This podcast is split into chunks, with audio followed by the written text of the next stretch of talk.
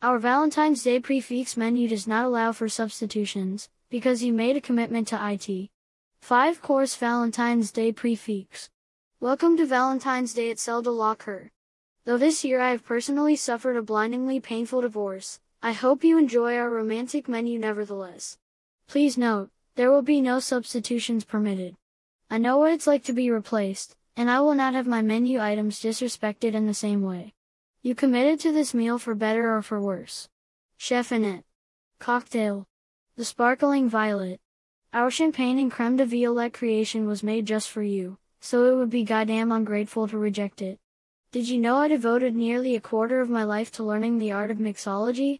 Almost as many years as I spent moonlighting as a line chef at Bugaboo Creek in my 20s, in order to support my now ex-husband as he pursued his master's in the narrative logic of postmodernism. If you prefer a glass of rosé, know that I would have preferred my husband not to leave me for my daughter's SAT tutor. We all want things. Starter. Maine oysters. A dozen freshly shucked aphrodisiacs that will set your pheromones tingling an experience I've only had in the past five years during my late night viewings of Call Me By Your Name. They say inside every oyster is a pearl, but sometimes there's no pearl, and also no diamond, or any piece of jewelry ever unless you count a cubic zirconia engagement ring that ominously shattered two days after we eloped to the chilly shores of Kennebunkport. Anyway, if these oysters aren't to your liking, welcome to existence. Appetizer. Single lump crab cake. One lonely Maryland crab cake, seared to a delicate golden brown, salted with tears from my guttural sobbing.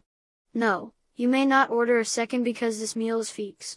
The two of you will just have to figure out how to equitably divide the spoils of my culinary labors. For a small extra fee, our sommelier will provide wine pairings and act as a mediator. Try not to harbor resentment when one of you sweet talks their way into taking it all despite never having held down so much as a TA position, let alone a job, after 20 years together. Soup, salad. Root vegetable salad. Artichoke hearts, hearts of palm, and heart-shaped beet carpaccio. You promised to eat this salad when you made the reservation. That's a public covenant we take very seriously. Do these veggies go well together? They should. But going well together takes effort.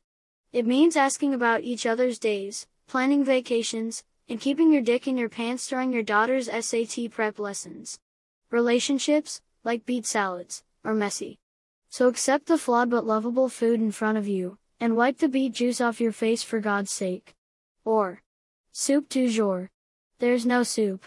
Sometimes people lie, both in marital vows and on chalkboard menus. Main course. Fresh caught steamed lobster. Consider the lobster, because it's the only entree you'll be getting. It's nice to say that without having a pretentious essay collection mansplained to me again by my idiot ex. Rather than a quick, merciful boiling, this crustacean has been simmered for hours. You might be wondering whether the lobster felt pain or whether it was resigned to slowly expiring in a liquidy hell. Maybe it suffered from debilitating self-abnegation and thought to itself, this is what I deserve. Regardless, the lobster has been freed of its mortal coil and I have been free from hearing about David Foster Wallace every night as I wrote out checks to pay down his student loans. So enjoy your fucking lobster, and toss the empty shell after you've eaten all the meat. Or just whenever it loses its novelty, that's on you for failing to recognize the quality of this lobster, which deserves to be savored from tail to antennae. Dessert? Bananas Foster Wallace.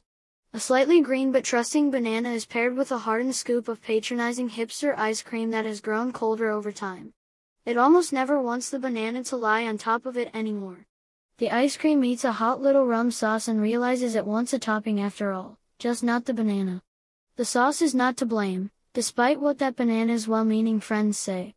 After many hours of therapy, the banana concludes that she and the ice cream were always destined for a split, with or without the rum sauce. The whole thing is set on fire and destroyed in a matter of seconds. The ice cream has melted into a pool of sweet soup. That's right, soup. Sometimes you have to accept that the soup you get isn't the soup you expected. So grab a spoon, because you will not be allowed to leave until you've finished every last bite.